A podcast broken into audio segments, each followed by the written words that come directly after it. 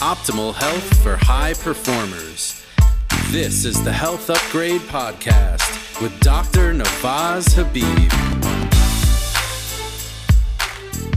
Hello, everybody. Welcome back to the Health Upgrade Podcast. This is Dr. Habib, and I am here with JP. How are you, JP? I'm doing well. Glad to be here. Amazing. So today's topic, and this was an interesting one. While you and I were researching through this, we drew a lot of parallels to another topic that we've discussed. And so today we're going to be talking about angiogenesis. Now, angiogenesis is the process by which we produce new blood vessels. And obviously, as we're developing from the time of being a fetus, throughout our entire life, angiogenesis is going to be something that is constantly occurring. And what we're going to talk a lot about today is the process by which the immune cells, primarily the macrophages, play an important role in the production and maintenance of these blood vessels in allowing for nutrients to get everywhere within our body. So really excited about the process, and I'll let you kind of begin with this initial process of where does angiogenesis occur? What are the circumstances, and where does it actually take us? Yeah. So angiogenesis, as you said, is the development of new blood vessels. It should be distinguished, although only partially, from what happens in development, which is actually referred to as vasculogenesis, because in the case of a fetus developing, you're literally creating de novo an entire vasculature, versus when you have an injury or some other reason for developing a small network, a small offshoot of that network.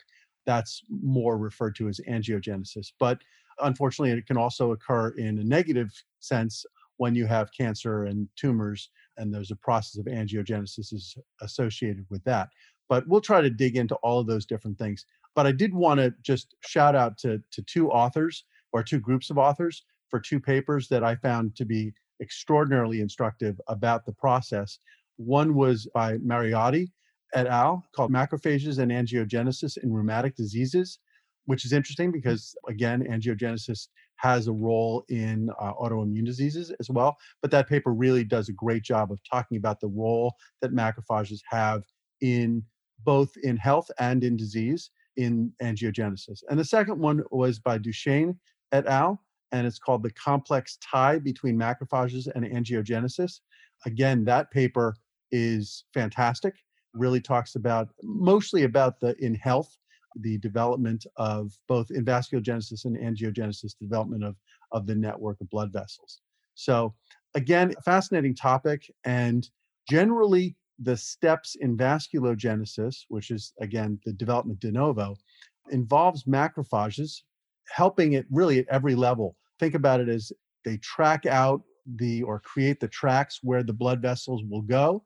They recruit in the endothelial cells, which will populate the inner layer of the vessel. They recruit in the smooth muscle cells that will help to create the structure of the vessels. They actually get involved in another process where blood vessels branch off from one another, where they might not otherwise have been branched off prior to that. They're involved in expanding the diameter of blood vessels. So really at every aspect of how blood vessels are formed, macrophages play a critical role. Yeah, that's really important to note. And what we know about macrophages, what we've talked a lot about with regard to macrophage function, is that they have this effect of pruning and ensuring that we're not going down a path that is going to be more dysfunctional, and that we continue to go down a path that is going to be more functional, or more efficient, I guess is the best way to put it. As we know, the simplicity behind the human body is what actually makes it so amazing and so wonderful, and allowing for blood vessels to form in the correct fashion and the correct pattern is very important. And so the role of the macrophage here is to ensure that we build out these pathways in the most efficient and effective way possible, ensuring that there isn't any wasted energy or wasted resources going to areas that aren't going to be benefited by the presence of those other cells or other markers, specifically like these angiogenic or anti-angiogenic factors that are present. So why don't we talk a little bit about the physiology, the biochemistry of angiogenesis, the production of blood vessels overall? Absolutely. Let's start by looking at an area where there is no blood flow. What you have is a hypoxic tissue. There's not a lot of oxygen there. And that triggers the resident cells, like macrophages, to release a number of different angiogenic factors because we want to get oxygen to that tissue. One of the first sets of factors that get released are matrix metalloproteinases. These are proteins designed to break down the extracellular matrix of collagen and other things that are present to create pathways or tunnels through that medium so that you can ultimately build blood vessels into them. It's very similar, actually, to something that we're going to talk about in terms of the parallels, but mapping out the structure of neural pathways. So again, we talked about in the brain on a prior episode, talked about the role of macrophages in the brain, which are the tissue resident macrophages are actually called microglial cells, and what microglial cells do. So we're going to spend some time later on here, I think, talking about the parallels between the two. But that first step is the release of matrix metalloproteinases to create or cut the tunnels, the pathways, sort of staking out where the vasculature is going to go. It's really important to note that that process is somewhat random, somewhat what's referred to sort of technically as stochastic. The chemicals just sort of do their thing and create these pathways. That is somewhat guided by the cells, but again, even the cells don't have a blueprint for building it out. They're laying out the network really relatively randomly. And so what they want to do is ultimately, as you described, prune that network back. We'll get to that because that's many steps later in the process. But that first step is forming the network of tunnels where the blood vessels will go. And that is also coupled with the release of certain factors that recruit in blood vessel tissue that's nearby. So you want to actually, because you're going to be sprouting this network off a blood vessel that's already present. And so you want to sprout that off. There's factors that cause a budding of a sprout off the blood vessel. So you get sort of a break in that blood vessel and sort of an offshoot, sort of like what you get with a tree that's is ultimately going to produce a new branch. You get this little bud that bubbles out, and then it ultimately produces a little stem that pushes out from there, and that connects into the blood vessel once it's fully formed. Okay. So essentially, we're carving out space initially, and the buds will start to then go through after the matrix metalloproteinases are initially sent out in what seems like a random fashion. Very cool. Exactly. And now, it's important to note that these are tissue-resident macrophages. I know we've talked about it before, but let's just spend 2 seconds talking about the difference between a tissue-resident macrophage and a blood-derived macrophage. So what we're talking about are cells that originated way back just a few days after conception that moved into all the tissues of your body, your brain, your liver, and then from your liver into other areas of your skin, et cetera. And those macrophages, they remain with you for life. They independently proliferate. So if you need more of them, they'll divide and they'll give you more of them if you need them. They are different from the blood macrophages that really derive from circulating monocytes that in circumstances where there's inflammation or damage, they can be recruited into that tissue, differentiate into being macrophages, but they're really a macrophage of a different type. They're temporary.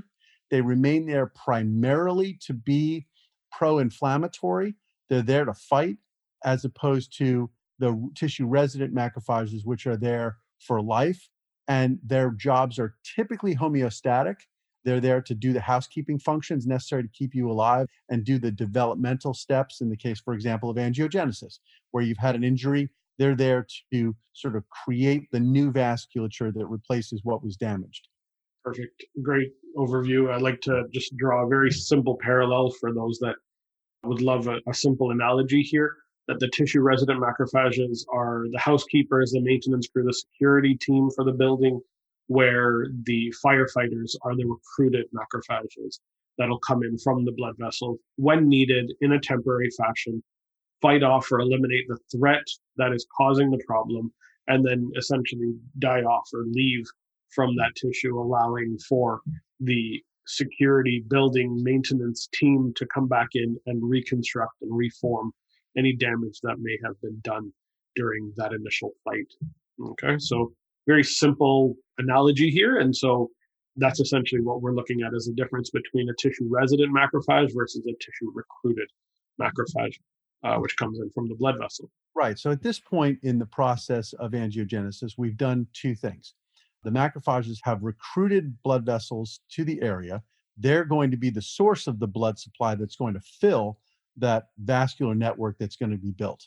There's things that are happening with those blood vessels budding and creating a stem that will be connected into that network. But in the network itself has been, at this point, we talked about the release of the matrix metalloproteinases. They've sort of cut a template, if you will, of where that vasculature is going to grow.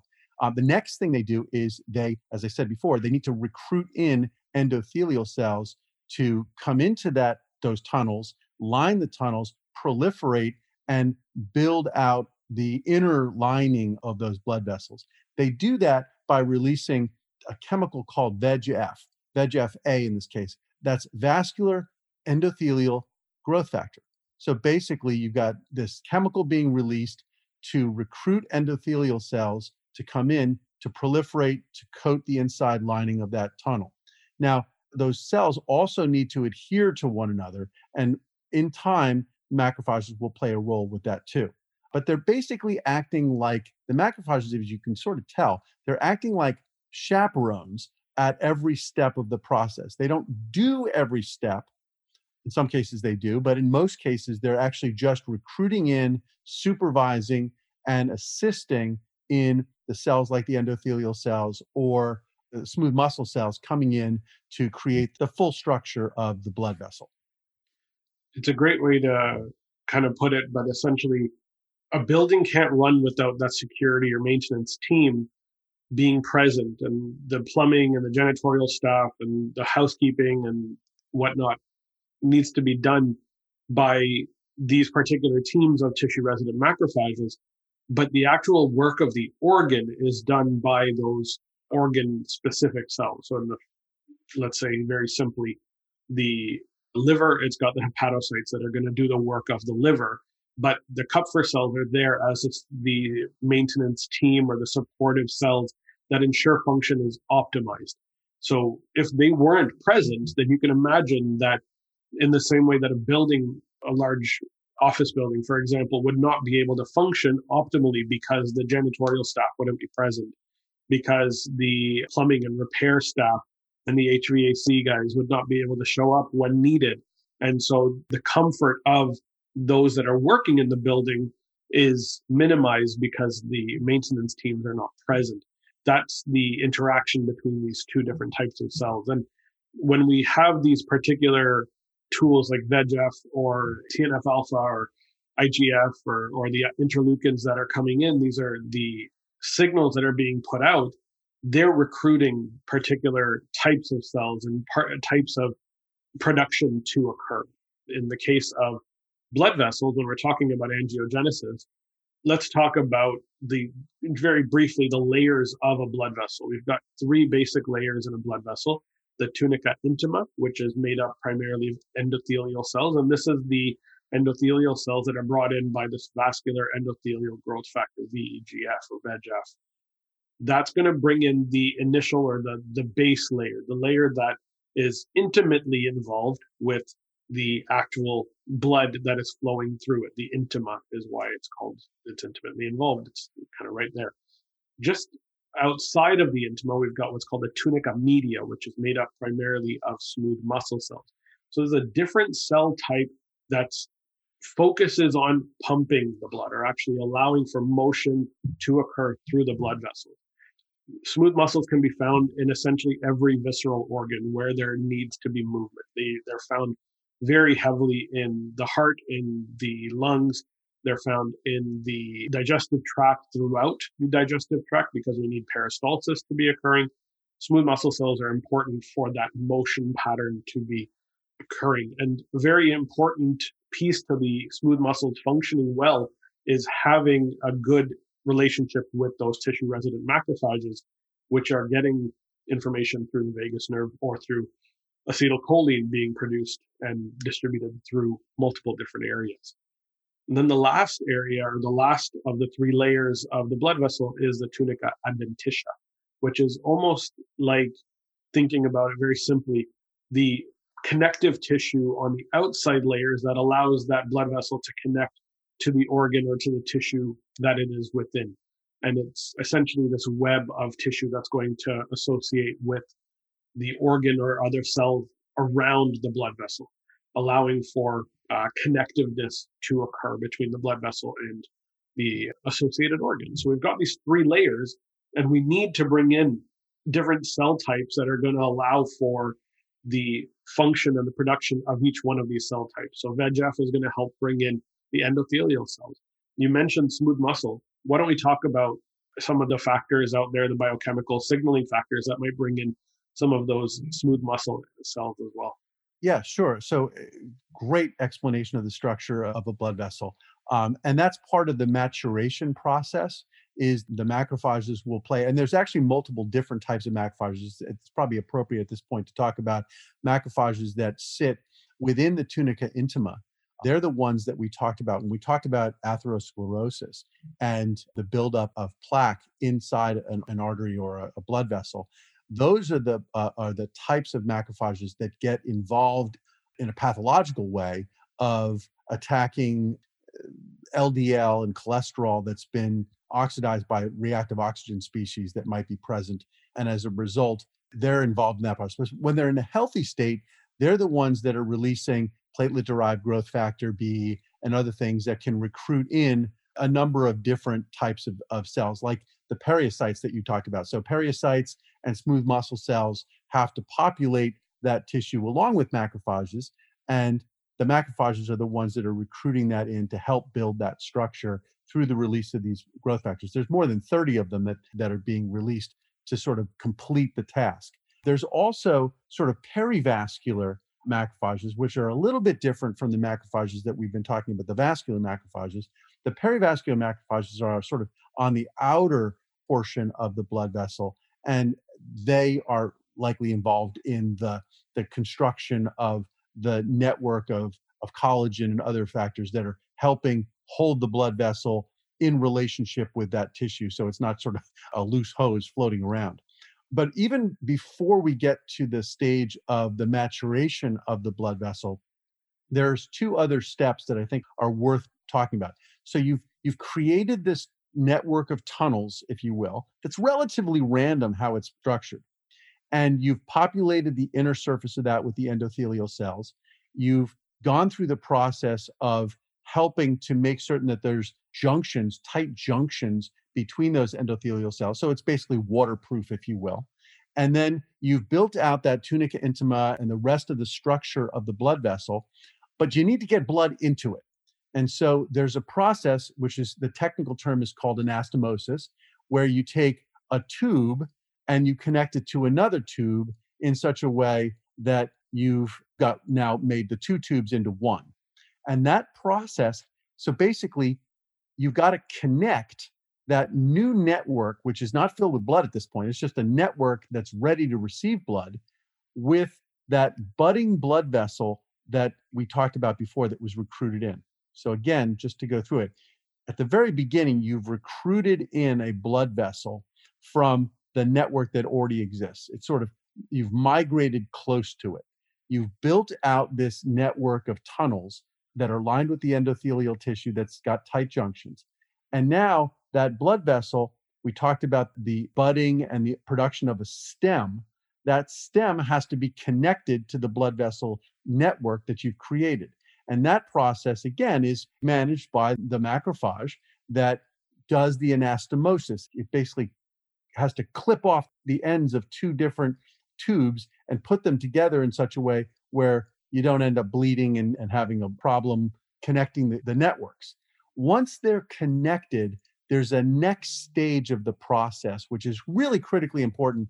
And for those of you who listened on our podcast about the development of the central nervous system and what microglial cells do, it's going to remind you very much of that. that network of blood vessels that was created, that random network, is going to have far more channels, far more tubes than are necessary. So part of the maturation process is going to be to prune away from that hundreds of little capillaries and connections. You prune away the ones that don't work. When I mean don't work, I mean that are either superfluous, or they are not connected in the right direction or in the right way, and or are constructed in a way, and this is a really important point, are constructed in a way that would cause the red blood cells and the platelets to experience shear forces. As you've got fluid moving through a tube, there are forces on that blood and the cells that are floating through it. And if you force those cells to experience too much shear force, then what you end up with is the activating of the platelets, and it causes clotting. It's a very detrimental thing if clots are floating through your blood. So we want to remove any capillaries or any connections or any tubes that would otherwise not function in a healthy way. And this is really important because that, what I'll call housekeeping task of removing those superfluous capillaries, can break down in very key circumstances, one of them being tumorigenesis and angiogenesis associated with tumor growth. But in a healthy setting, what you get is this macrophage, I won't call it the final step, but one of the final growth steps is to prune away from that network those connections and those aspects of the vasculature structure that was created that are not appropriate. Now, when macrophages do that, they're taking on a role that's somewhat aggressive, and they have to phagocytize. That means literally wrap themselves around something, kill it and digest it and take it away. That has a term in housekeeping which is different from phagocytosis. It's called efferocytosis.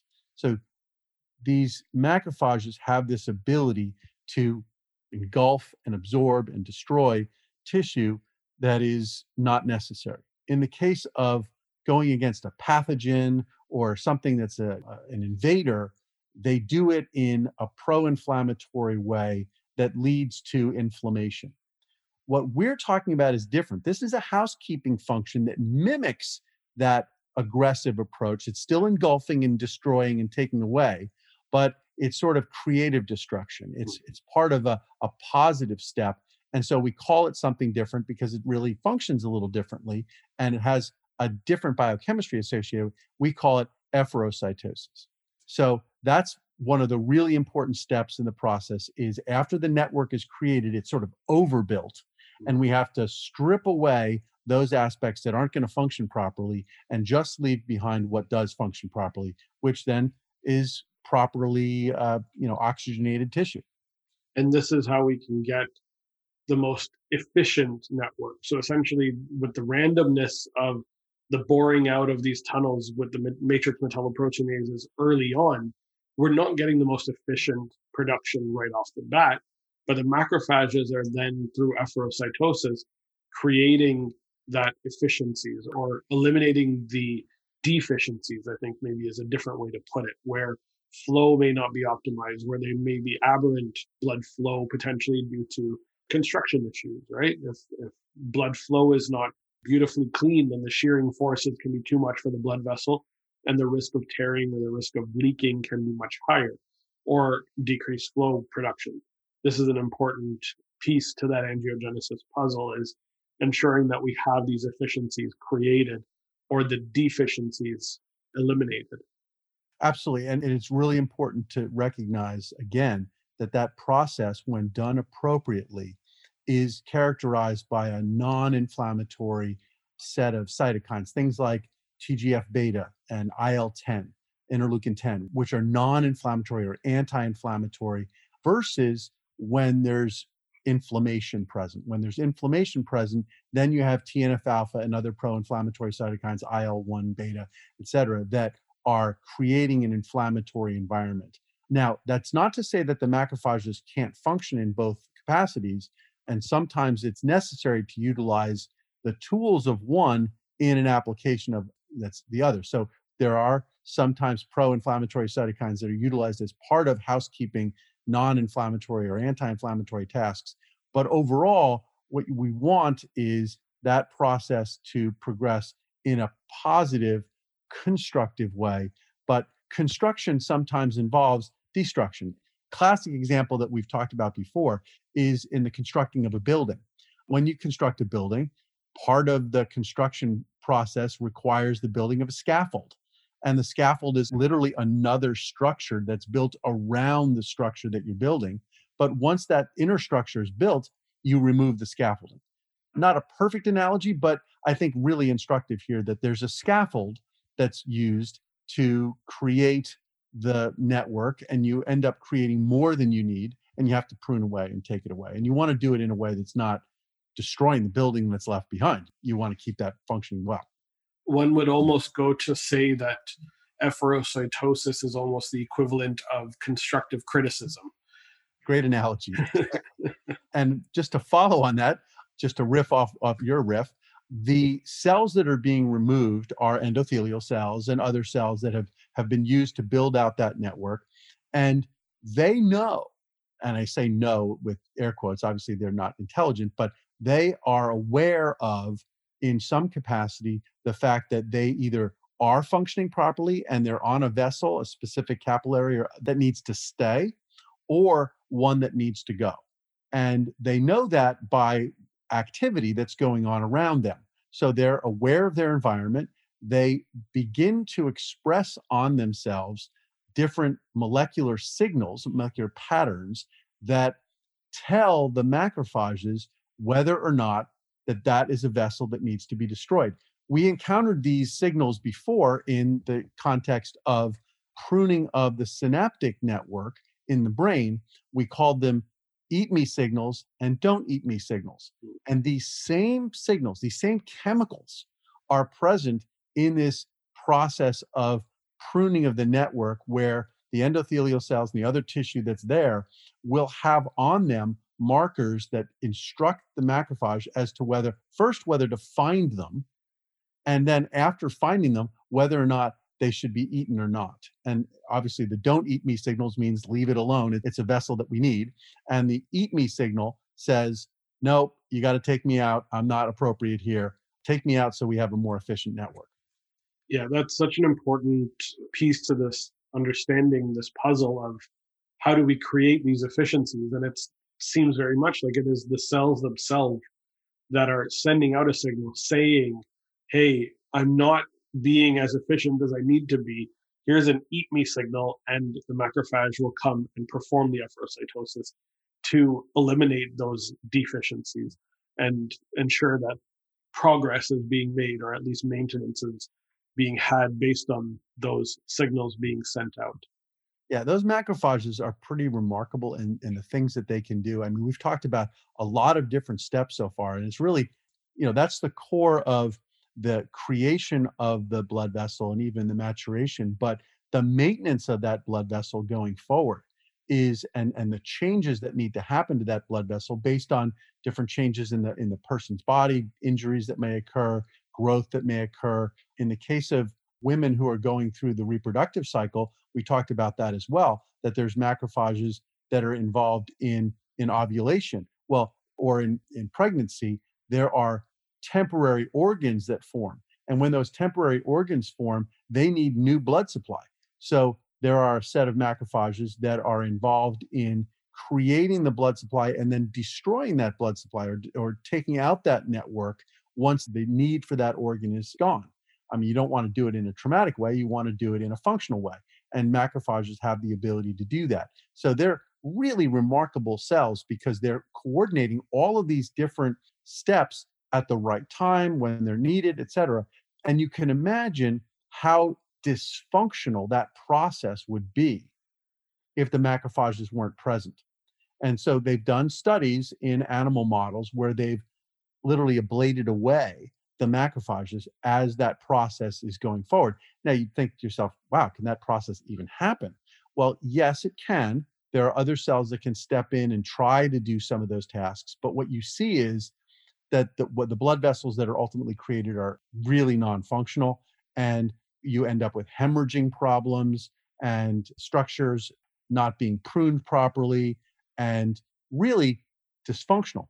Interestingly, if you ablate away those macrophages and you start to see that dysfunctional structure being formed, if you then provide back to that tissue macrophages, you can restore that proper growth. So it's sort of like taking the foreman off the construction job.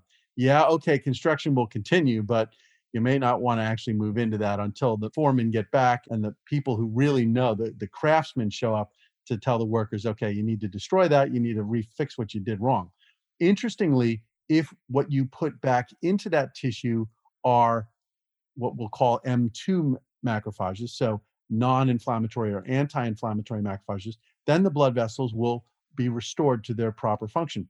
If what you put back in are pro-inflammatory macrophages, then the network does not get fixed. It doesn't get built correctly. So pro-inflammatory macrophages can't restore the network to where you need to be versus your non- or anti-inflammatory macrophages, which can. When it comes to angiogenesis, it sounds like the building process and the maintenance process is pretty much ongoing at every point. And there's an important piece here that endothelial cells are always kind of renewing in terms of if they're breaking down, they're not functioning very well.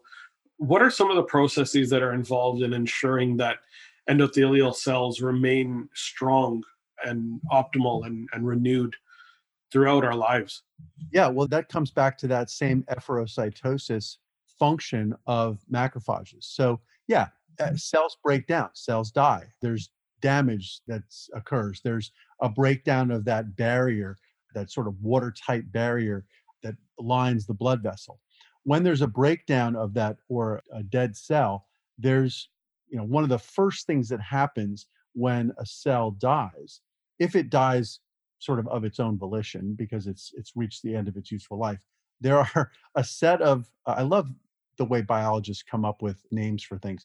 There's a set of proteins that exist in the membrane that are actually called flipases. And why would they call them that? Because they literally flip over when the cell ceases to function. There's an ongoing process that maintains those proteins in a certain orientation. And when that cell dies, these proteins called flipases flip over and they expose on their surface signals that are basically that same sort of eat me signal that says, okay, this cell needs to be taken out. And the macrophages that are there will do several things. The first thing they'll do is sense that flipase is now in the orientation that says, eat me. It will then undergo that efferocytosis, that non-inflammatory phagocytotic active function to remove that tissue. And then they will release factors that suggest or promote that the other endothelial cells reproduce and proliferate so that that can be sealed. The other thing that happens, especially if there's been a fissure that's formed, a break in the endothelial lining, is that red blood cells can get wedged in there. They can sort of get stuck in that tissue and they don't have a way to get out. So they end up dying. And when they die or they clot off or otherwise, that will recruit macrophages into the area to again go through that efferocytosis process and release factors that cause the endothelial lining to heal. So part of the homeostatic function, even at the cellular, even below the cellular level, is something that the macrophages are there to assist in ensuring that the blood vessels remain patent. And as you said, everything in the body is dynamic. Things are changing. Cells are dying. Cells are being recreated. I mean, we lose 100 billion to 200 billion red blood cells every day. So there's a tremendous process of efferocytosis and clearance of debris that is required. And that is a big function of what these macrophages do. But in general, this homeostatic process is done in an anti or non-inflammatory way. What happens is when that process gets away from or is overloaded, being in that state for a very long period of time or chronically can lead the macrophages into an inflammatory state. They sort of gather that maybe something is wrong. You can imagine that if you're walking along the street and you see somebody running by, maybe that doesn't bother you because you say to yourself, okay, I see one person running by, everybody else is calm, nobody else is doing anything. That person must need to get somewhere. But if you see like 5 or 6 people running by, you might say, I wonder what's happening. I wonder, maybe there's a problem. If you see everybody in front of you running towards you, the chances are that even if you have no clue why they're doing it, you're going to be caught up in it. You're going to run with them just because you will make the assumption that something must be wrong. The parallel here is that if you've got some macrophages doing one job and some macrophages doing another job, and they're sort of shifting their polarization every once in a while, that's normal. And no macrophage is going to get sort of bent out of shape about that. But if there's too much of one thing happening that sort of shifts the imbalance in a direction that isn't healthy, then all the macrophages will sort of say, okay, I need to be in that polarization too. And if it's inflammatory, it can be a problem. This reminds me of the social experiment. I think it was done in Toronto, but there was a really interesting story here that a gentleman did a study essentially in the center of downtown Toronto at Yonge and Dundas Square, for those who are in Toronto. There are a few large televisions and news is playing on a couple of these televisions. I imagine this happens in many other metropolitan centers as well. But a study was done where one person would stand and watch the television and see how long it would take for a crowd to gather, to get to 10 people, to get to 100 people. And when there's one person there, it's not a big deal. People will glance and then continue walking by. When there's 10 people there, people will glance and they'll start to walk and often will slow down to watch the news as well, regardless of what's on the news. If there's 100 people that are there gathered watching, the congregation is crazy and people will gather to that location very, very quickly. It's funny that there's almost a mirror or a mimic that kind of occurs in the social sphere, similarly to what occurs physiologically when there's damage or when there's something that needs to be, when attention needs to be given to something that we will slowly initially gather, but once the gathering is occurring, more and more gathering will occur more quickly. And it actually speeds up the process by which we respond to that situation or we pay attention to that situation. Yeah, it's an exponential growth. And exponential growth occurs all around us. And not to take us on a tangent too far, but I think human beings and our minds are much more comfortable with linear growth. We see linear growth much more frequently and can sort of understand it much better than exponential growth. But exponential growth is all around us, from how lasers function to how our bodies function. We just talked about it in terms of how inflammation can sort of get away from us.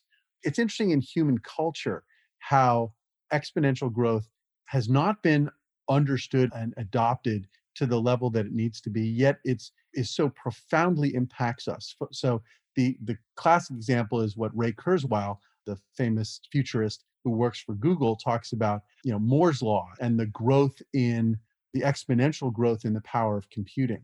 He uses a great analogy, and other people have used it, the discovery of chess. I think we talked about this before. It's such a great story. I'm going to say it again. The person who invented the game of chess was a peasant in India in the Middle Ages, and it sort of went viral. Everybody wanted to play it, and he was brought before the king to educate the king about the game, and the king was so taken by it, he said, I would love to reward you. What would you want?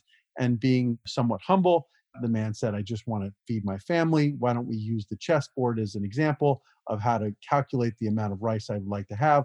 We'll start on the first square and we'll put 1 grain of rice. On the second one, we can put 2.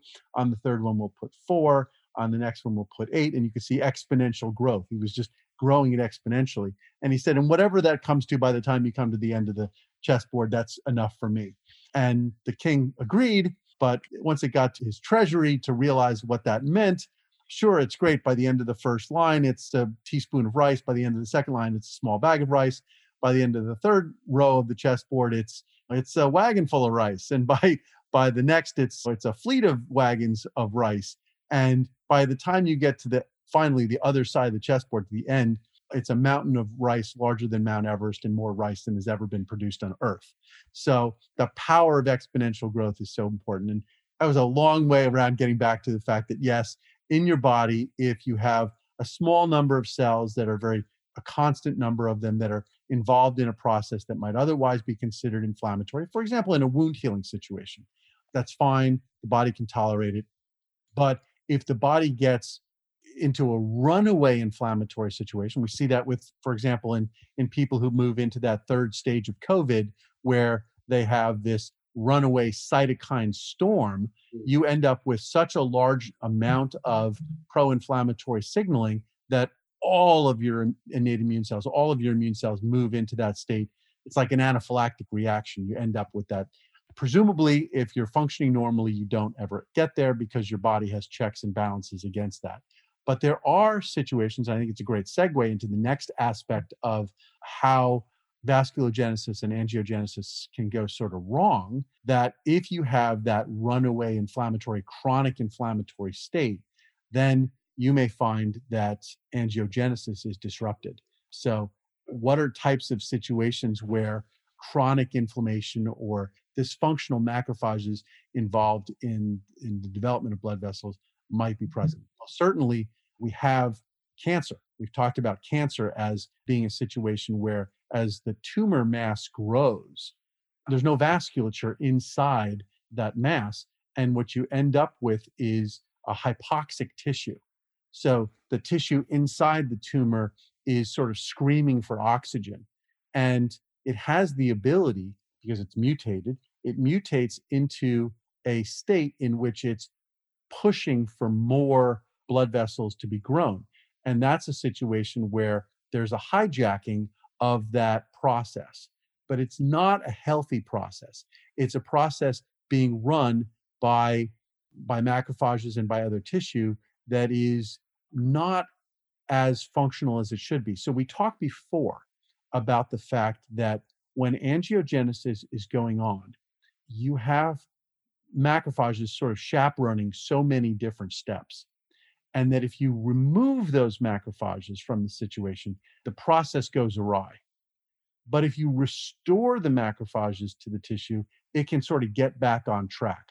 But the macrophages that you use in order to do that have to be the non-inflammatory or anti-inflammatory, quote unquote, M2 type macrophages. Mm-hmm. That M1 macrophages won't do it properly, that you'll end up with a similarly dysfunctional network. Well, you've got that problem in tumor angiogenesis because the macrophages that are being sort of forced into, they're conscripted into action to help build out that network is not functioning properly. It's not a healthy environment. And therefore, the macrophages are in a more pro-inflammatory state, so they don't do all the functions properly. And you end up with bleeding problems. You end up with a dysfunctional network inside the tumor. It's functional enough to get oxygen in, but it's not as functional as healthy tissue. And so you can identify it by looking at the blood, by the vasculature, that that's a tumorous area. So that's one way in which there can be dysfunction. There's other ways in which your body can be in a chronic inflammatory state that also causes dysfunction in angiogenesis and in the homeostasis of that network. And one of them is obesity. So overnutrition causes that systemic inflammatory state.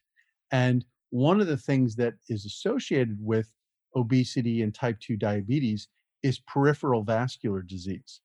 That's where the pruning of the network, I liken it actually to, I make a parallel between this and what happens in old age in the brain. So you've got a network that's already been established. Presumably in your lower limbs, for example, you've got a healthy vasculature that's been built, perhaps since birth and maintained properly. It's got the right small capillaries, etc. Much the same way in your brain, you had neurodevelopmentally a network of synapses that were built out, pruned properly, and now are being maintained. But we know that in old age, and there's this priming over time and of prior pro-inflammatory insults that can lead to a dysfunction of the microglial cells that leads to them reverting back into an aggressively pruning state. It's not necessarily totally inflammatory. It's doing something that's actually a normal part of development, but it's being done at the wrong time and in the wrong way. And you end up with a pruning away of the network that was there, and you end up with memory loss and functional loss in something like Alzheimer's and dementia. The same thing can occur in obesity and type 2 diabetes, in that peripheral tissue where that network of blood vessels starts to get pruned away. And what you get is an impaired efferocytosis, that impairment of the normal process of paring away the network. The network's already been established. It doesn't need to be paired away, but the macrophages have moved into that state where they're going to begin to tear down the network that it built. And you end up with improper or inefficient or insufficient blood flow into that tissue. And that leads to nerve damage.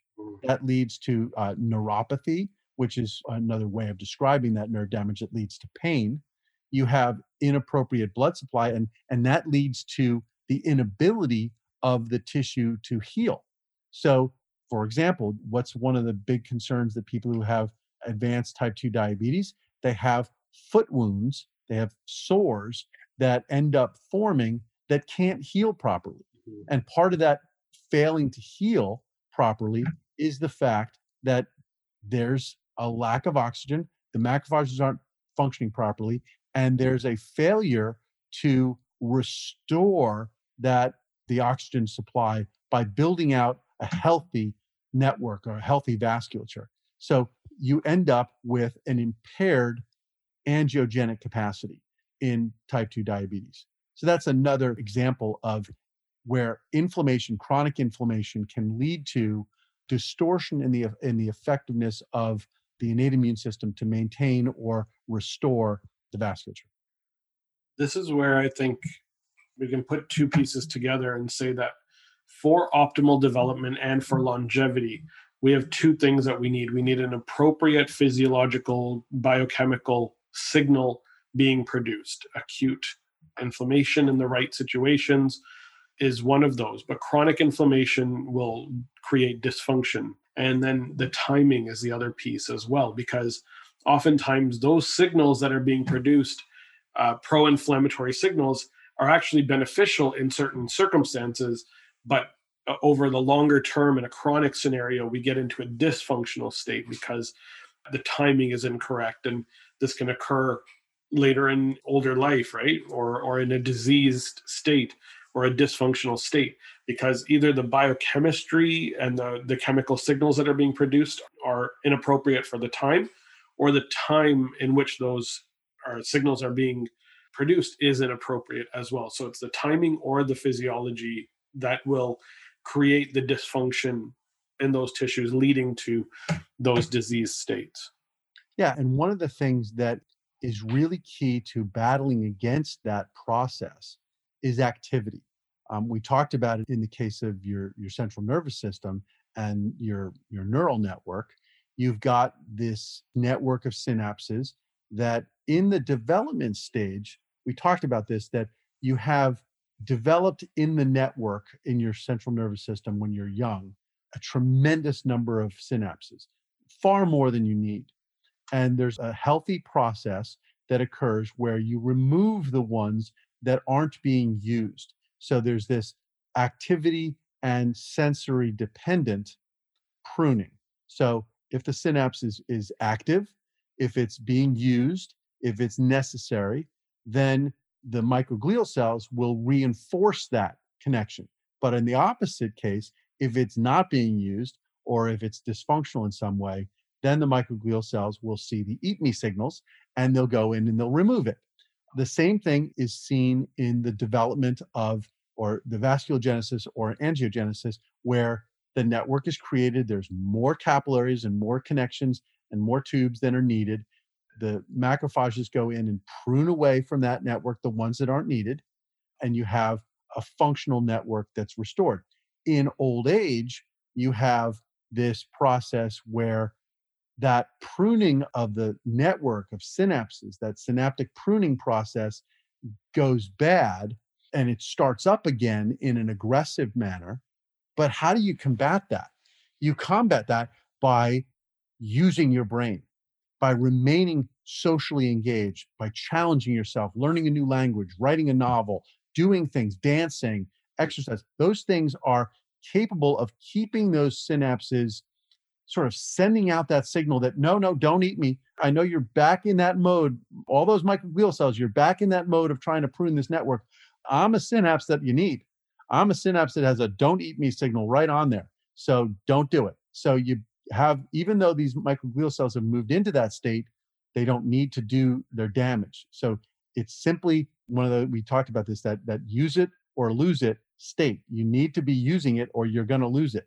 The same thing is true in type 2 diabetes and in the peripheral vascular disease that we're talking about. The vasculature is there. If you are sedentary, if you are not forcing blood through that tissue, if you're not getting out there, that's why diabetic socks, compression socks that are helping to move that blood through the network. If you move that blood in and out, in and out, in and out, even though you have type 2 diabetes, even though your macrophages are moving into that dysfunctional efferocytosis state, you can stave off the damage that would be done by those cells by simply moving blood through those. So get up and walk and move and exercise, and you'll prolong, if not entirely inhibit, that process from taking hold. I mean, obviously the goal is to get you to the point where you don't have that condition anymore, the inflammation is tamped down, and there's ways of doing that. But despite what the media and some places will tell you, it is not necessarily a completely degenerative condition. It is reversible. And so if you can get yourself all the way there, that's wonderful. Even if you can't get yourself all the way there, simply by staying active and moving blood through the network, you will stave off what other people consider inevitable. Perhaps it's just such pessimism to say that it's a degenerative condition because they're just assuming that everybody's going to fail. I prefer not to think that. I prefer to think that some people will succeed and that even people who don't succeed all the way will gain benefit and stave off the real problems that they have. And the real problems are not minimal. I mean, you can have amputations of lower limbs associated with that peripheral vascular disease and diabetic foot wounds getting infected and other problems that can really detract away from the quality of life.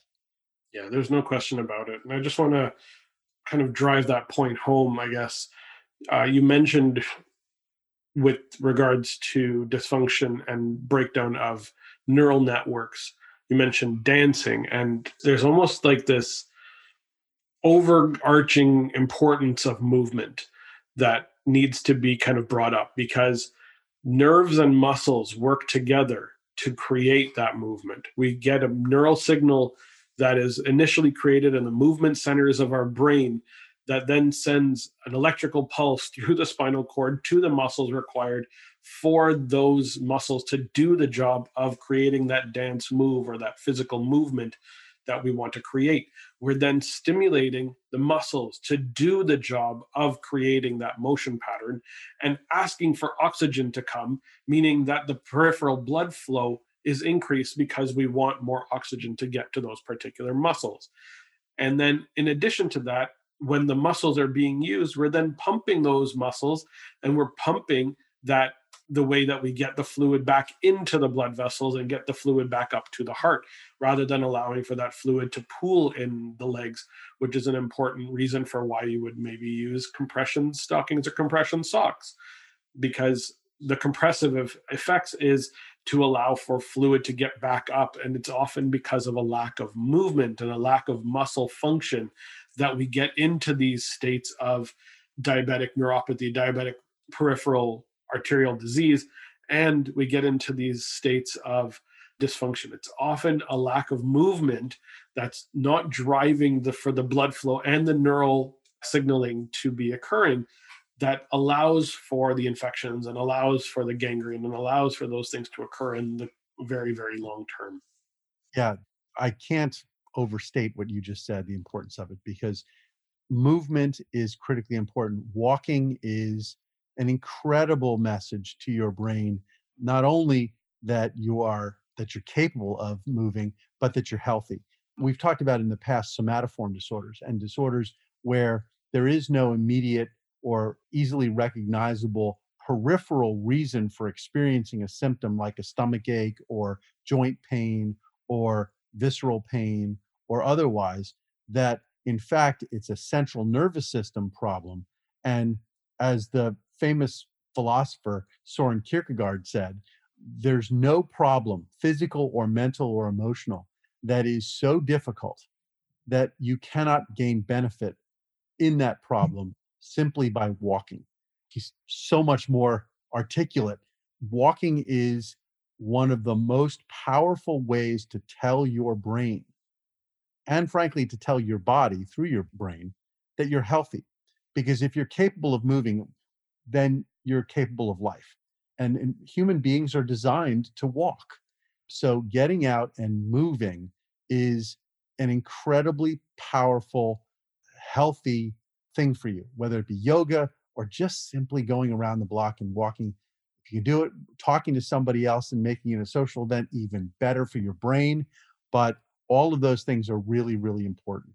In fact, there's such a tie between metabolism, and talking about peripheral vascular disease, metabolism and your mental state, mm-hmm. that researchers are writing articles about how obesity can lead to cognitive impairment, and how cognitive impairment and dementia are associated with obesity. Now, there's biochemical mechanisms, cellular mechanisms that we just talked about, where, yeah, chronic inflammation can lead to that dysfunction of the microglial cells to attack the network in a way that is appropriate, but just mistimed.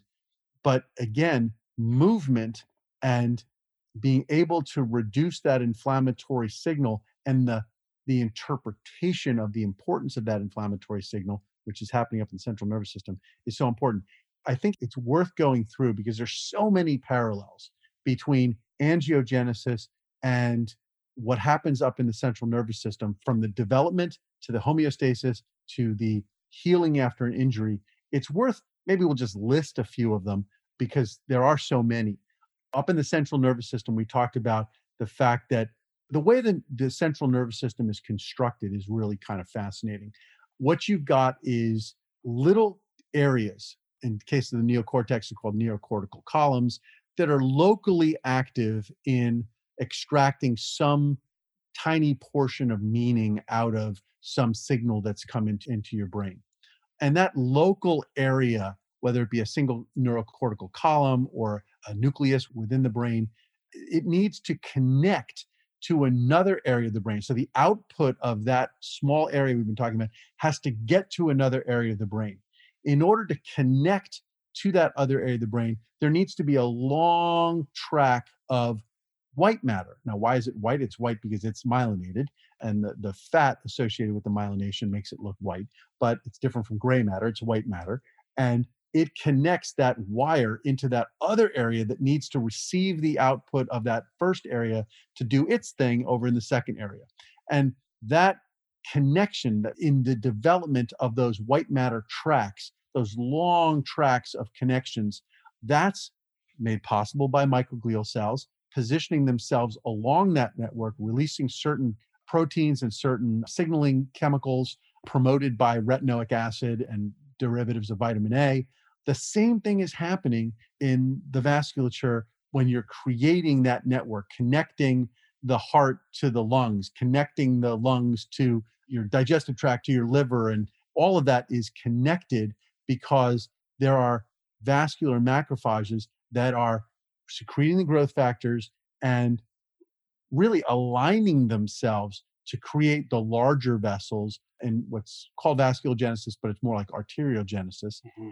Then you have the second step, which is the microglial cells promoting in the brain the proliferation of neurons, proliferation of oligodendrocytes, proliferation of astrocytes, all of the other cells that are up in the brain.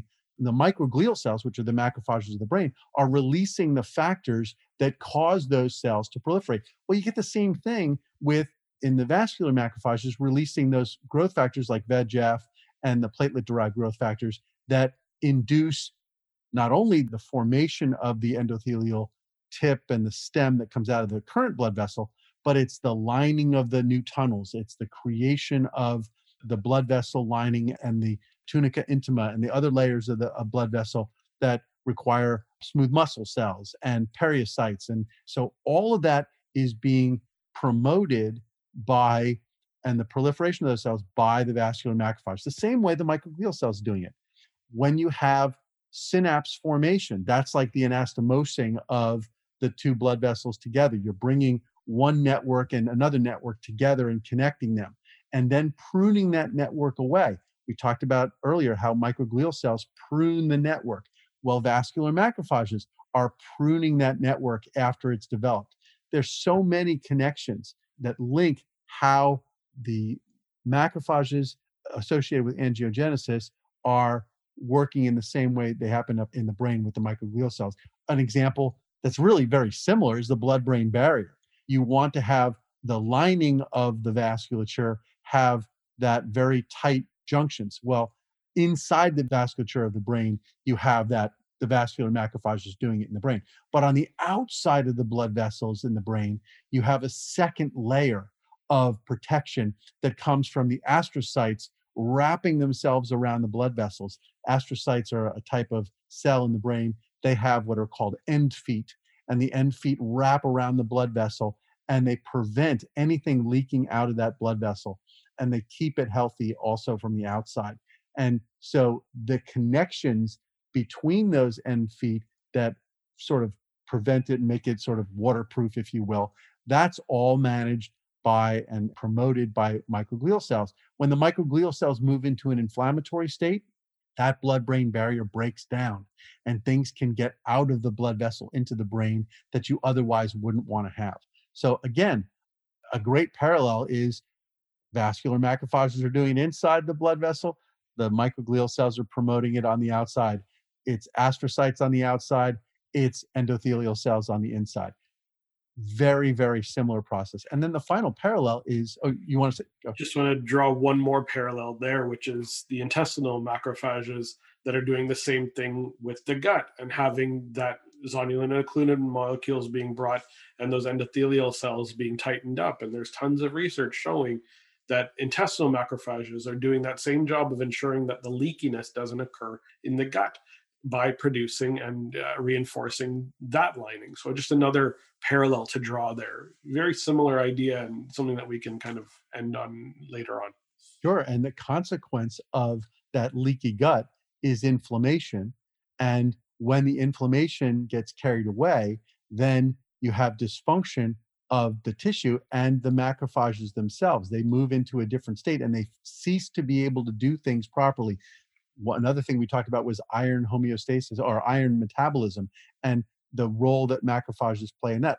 Macrophages and microglial cells play that similar role of managing the metabolism of iron, making certain it's available when it's in a homeostasis setting, making certain it's available. The final point that goes along with this is in inflammation, there is a dysfunction, and over time, there's a priming of these innate immune cells, whether they're in the brain or in the vasculature, that leads to dysfunction and having things like we talked about before, peripheral vascular disease arising as a result of an aggressive pruning that's inappropriate. It's a normal function of vascular macrophages, but it's being done in an environment that's inappropriate, and it's aggressively pruning the network away, so you actually lose the efficiency of the network and lose the function of the network that you need to have the tissue safe. The same thing is done in the brain when you have primed microglial cells, whether it's because of repeated trauma like CTE or old age or toxins or otherwise, can lead those microglial cells to respond in a way to ultimately damage the network because they're doing a task that they've done before, but they're doing it in a misplaced way, in an aggressive way, and as a result, you end up with a dysfunction. So lots of parallels between the two. I think it's amazing, even visually, if you look at the network in the brain of neuronal connections and all the synapses that exist, the structure of axons and dendrites and their connections. It looks like, if you strip it all away and just look at it as sort of a mathematical image, as a graphical image, it looks like the vasculature. They look the same. So it's no wonder, based on how they look, that the same types of cells would be involved, using the same types of tools, using the same types of growth factors, using the same types of pruning mechanisms, that they would build a structure that looks very similar. Drawing these parallels is so important. And I want to end on one last parallel that I think you can help me elaborate on a little bit. And that is with regards to vagus nerve and parasympathetic involvement in the control of all of these tissue-resident macrophages, or in ensuring, let's talk specifically with regards to angiogenesis today and blood vessel development. How does vagus nerve involvement play a role here, and parasympathetic activation play a role here? Yeah, so the autonomic nervous system plays a huge role. It's one of those, as we've said before, it's sort of like the conductor that's got all of these wonderful players, all know how to play their game or their instrument and to create beautiful music. But if they don't have a conductor that's keeping them on point, it doesn't sound very good. So you have to keep everybody on point. And the autonomic nervous system provides a great, great way, especially the vagus nerve, a great way of keeping that control. On one side of the autonomic nervous system, you have the sympathetic nervous system. And on the other side, you have the vagus nerve, which drives parasympathetic activity. And whether it is in inflammation that's chronic, in the case of type 2 diabetes or obesity, or we didn't talk about it, but in rheumatoid arthritis and autoimmune diseases, you have this chronic level of inflammation that's present, or you have just aging and just the process of growing older. You have this overdrive of sympathetic activity that leads to inflammation, that leads to dysfunction, that leads to disruption of homeostasis and moving into a primed posture that can be susceptible to destroying the networks. On the other side, you have the parasympathetic, the vagus, which is doing exactly the opposite. It's pushing those macrophages and microglial cells into the homeostatic state, driving them into a state that's non-inflammatory or anti-inflammatory and able to do their homeostatic function more effectively. So yes, the autonomic nervous system plays a huge role. You see it in cancer. Mm-hmm. You see it, in fact, one of the things that when I first found out about this, then the research that was being done, I was amazed. But one of the most effective, and I don't mean effective in a positive way, but the most predictive measurements that can be taken as to whether or not a patient who has cancer is going to progress quickly towards death is if they have a high level of sympathetic activation. If they have a high level of sympathetic activation, there's more metastasis, there's more tumor growth, there's more aggressive cancer activity, versus if they're in a parasympathetic state, they have a much higher chance of survival. Now, that's not to suggest that using artificial means or even chemical or technical means of stimulating the vagus nerve should somehow be considered a cancer therapy. There's some work to suggest that maybe in certain cancers you can, but it's more complicated than that. So I don't want to say that. But listen, we all know that one of the most effective ways to avoid getting cancer is to remain in shape, to be physically active, to be healthy in our diet, healthy in our lifestyle, maintaining a healthy dose of rest, digest, and restore in our lives in the time of our day.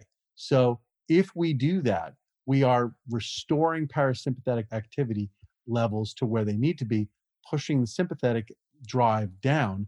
You end up with a healthier environment and less cancer and less autoimmune disease and less of these diseases that are associated with inflammation. And just to drive the point home with regards to vagus nerve involvement in angiogenesis, a previous guest of ours, Dr. Chris Chura, is working particularly on vagus nerve stimulation for bleeding disorders as well, and has some really amazing research that's being done in that particular realm and the technologies that can be created to help to eliminate these types of bleeding disorders that are involved with inappropriate blood vessel function and kind of the tearing that can occur when the stress is too high in those blood vessels. So vagus nerve is potentially one of those avenues that needs to be explored. That parasympathetic nervous system needs to be activated more often than not, and the resilience to be able to shift back and forth between sympathetic and parasympathetic needs to be the strongest in order to allow for us to be as optimally functional as possible and to give us the best chance of fighting whatever traumatic stressor pops up that can lead us down that disease path. Absolutely. And there's early work that supports that. As I mentioned, there is some work already being done in cancer research, interesting work in pancreatic cancer, in breast cancer, in colon cancer, interesting work that's being done looking at peripheral vascular disease, especially in diabetic foot wound healing. That is an area where parasympathetic activation, whether it be through technical means, chemical means, et cetera, for increasing vagus activity is showing some early signs of positive results. There's reasons to believe that it will be effective in helping to reverse atherosclerosis, not just arrest it, but actually reverse it, which is really exciting. So I think in the future, there's going to be many, many applications of the parasympathetic nervous system being activated, whether it's through electrical stimulation of the vagus nerve or chemical stimulation of the parasympathetic, or frankly, a lot of it can be done by just adopting a lifestyle change. But we understand that that's sometimes very difficult for people to do, especially if they're already down that path. So we're hopeful that there will be therapies based on this and modulating of the innate immune system through the use of the autonomic nervous system that will be effective. More to come. Yeah, absolutely. Lots more to come. And we've got some really amazing things planned for you in the next many weeks and months as well, of phenomenal content. We're excited to share more of how you can upgrade your health utilizing the autonomic nervous system, utilizing the vagus nerve, the involvement of this particular track in ensuring that we can function at a high level long-term and expand our health span. I hope you enjoyed today's episode. Really, truly hope you learned a lot today. I know I did as well, which is really exciting. And please share this with anyone that you think could utilize this information to upgrade their health. Have yourself a wonderful day. Thank you.